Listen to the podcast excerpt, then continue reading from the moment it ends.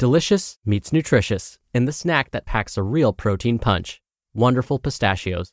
Each one ounce serving of wonderful pistachios has six grams of protein, giving you over 10% of your daily value and making wonderful pistachios one of the highest protein nuts. But perhaps more than that, I love all of the flavors they have. Their sea salt and vinegar ones are my favorite when I'm craving that flavor but want to keep it healthy. But that's just the tip of the iceberg. Wonderful pistachios come in a variety of flavors, like chili roasted, honey roasted, smoky barbecue, and jalapeno lime, perfect for enjoying with family and friends or taking them with you on the go. Whether you're a pistachio purist who loves cracking open every nut, or you prefer the convenience of no shells pistachios, Wonderful Pistachios has got you covered. Grab Wonderful Pistachios and elevate your snacking game today. So fill up with a healthy snack when hunger strikes. Visit wonderfulpistachios.com to learn more. That's wonderfulpistachios.com. This is Optimal Health Daily, episode 1737 The Dark Side of Cheat Days and Cheat Meals by Nia Shanks of niashanks.com. And I'm Dr. Neal.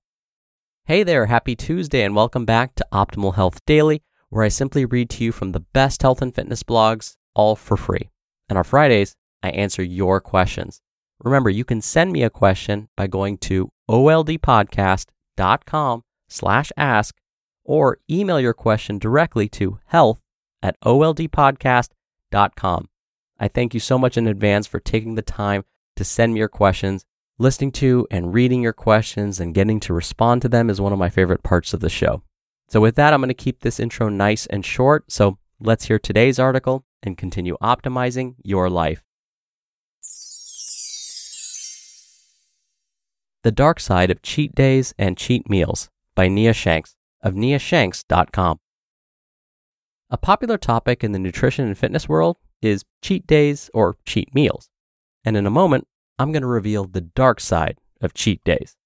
But before we go further, I want to say I strongly dislike the terms cheat meals and reward meals that you find promoted in things like the skinny rules. But I'm going to use those terms in this article since that's what most people are familiar with. The idea behind cheat meals and cheat days is that you schedule a specific meal or meals or days during the week when you basically eat anything you want, primarily foods that are quote unquote off limits at other times during the week. You eat according to certain guidelines during the week, like low carb or paleo or use carb cycling or eat clean or whatever nutrition method you follow. And then for your scheduled meal or meals, you're allowed to eat whatever you want. For some people, this works. Having scheduled cheat days and cheat meals keeps them on track because they know that they can enjoy their favorite or even forbidden foods. They just have to wait for that meal or day to come around. By having cheat days scheduled, they're more likely to stay on track and be consistent with eating smart. However, this method of scheduling cheat meals and cheat days isn't ideal for some people. After all, there isn't one thing that works for everyone. The potential dark side of cheat days. No one thing works for everyone, and scheduling cheat meals and cheat days is absolutely no exception. For some individuals, myself included, scheduling cheat meals can have negative consequences. For starters, when some people have forbidden foods that are off limits, except for certain times, as is the case of cheat meals, they tend to think about those foods all the time. They even obsess about those foods. Because these foods are restricted, some people crave them like crazy, even if they never really wanted them prior to cheat meals. As an example, I've spoken with individuals who tried the whole cheat day thing. During the week, when they followed the plan, all they could think about were the foods that were off limits, except for during the cheat day. I never used to crave these foods before, so why do I want them so badly now? Simply because they think they can't have them now. Knowing something is forbidden or off limits makes those foods more desirable for many people. There can be a few different outcomes in this scenario. 1. They resist the temptation and wait until it's time for the scheduled cheat day or cheat meal, and then they enjoy the food. 2. They resist the temptation and wait until it's time for the scheduled cheat meal or cheat day, and then completely overeat that food, and many others. 3. They give in to the temptation, eat the food even though it's not during the scheduled time, and then they feel guilty and continue to overeat because they already messed up, so why not keep eating whatever they want? And four, they give in to the temptation, eat the food even though it's not during the scheduled time, and then they feel guilty, but stop eating. There are other possible outcomes as well, but those are most common and are the main reasons why I suggest most people avoid cheat days, as discussed in Sane and Simple Nutrition. Here are some other problems I've seen people experience with scheduled cheat days. Overeating a ton of junk during the scheduled cheat day or cheat meal, since it's the only day they can eat whatever they want. They also may overeat foods they don't truly want or don't necessarily enjoy simply because it is off limits every other day. And it can lead to intense cravings during the week because they know certain foods are off limits until the scheduled cheat day, and because they can't have them right then, they crave them. Ditch cheat meals. Try this. For people who find scheduling cheat meals and cheat days too stressful, they should try the alternative. Eat the foods you want when you truly want them, and only if you're hungry, a la the sane and simple method. If it's Tuesday and you really want a few cookies, eat the cookies and then move on with your life. Don't think about how many calories you just consumed. Don't act like your world is coming to an end. Eat them, enjoy them, and then move on. This is the method that works best for me. Now, if I'm craving cookies, I'll eat them no matter what day it is. However, I only eat them if I really, truly want them, and I'll eat only a few. And I make sure that when I do enjoy these awesome, not super healthy foods, that they're things I truly like. This may mean I eat cookies once a week, twice a week, or once every few weeks. The main point is that I don't view certain foods as forbidden or off limits. And so now I don't even think about them that much anymore. When I stopped doing scheduled cheat meals and cheat days and just told myself I would eat previous forbidden foods when I truly craved them, I actually didn't crave those foods often at all. I would actually go weeks without eating sweets. For me, this is all purely psychological. Knowing I can have whatever I want when I truly want it allows me to stop putting certain foods on some sort of pedestal.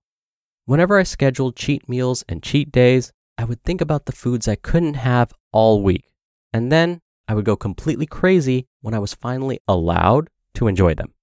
This just added to obsessive eating habits I was trying to escape. I have found this way of enjoying certain foods is much easier than scheduling cheat meals and cheat days. For instance, it's much easier and less stressful when going to parties or a family get together.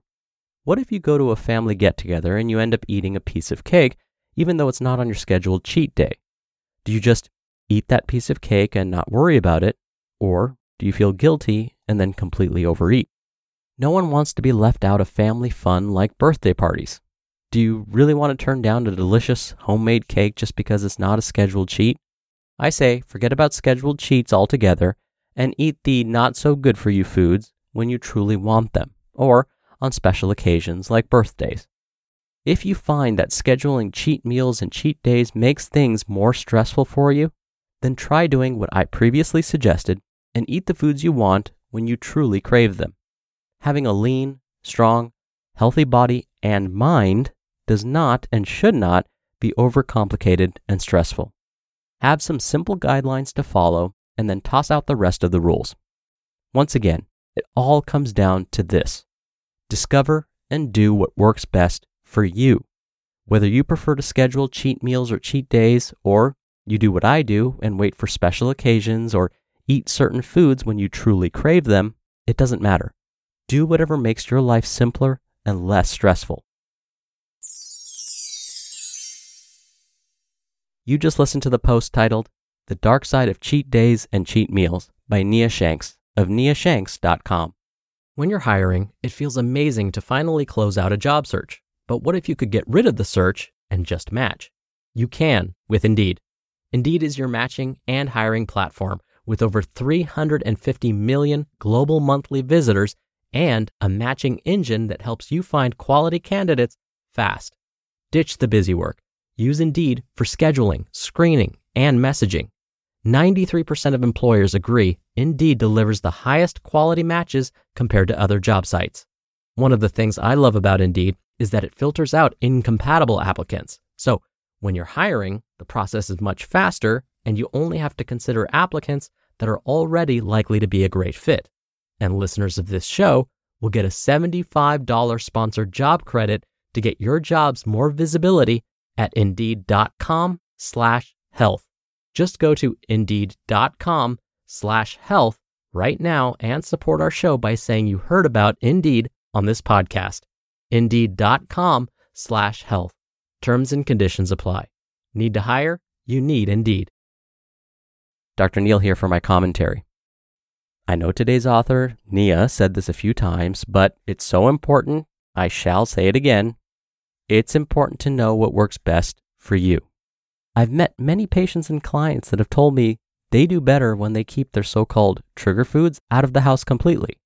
But for the most part, most of the patients and clients I've encountered do best when they allow themselves to consume foods that they're craving. But when they do indulge in those foods that they're craving, incorporating mindful eating tactics and portion control seems to go a long way. That way, when they're indulging in that food that's supposedly off limits, they're thinking about how good it tastes and keeping the portions in control so that they don't feel guilty, hopefully, afterward. All right. Thank you so much for being here. Thank you for listening every day. I hope you're having a great week so far, and I'll see you back here tomorrow where your optimal life awaits.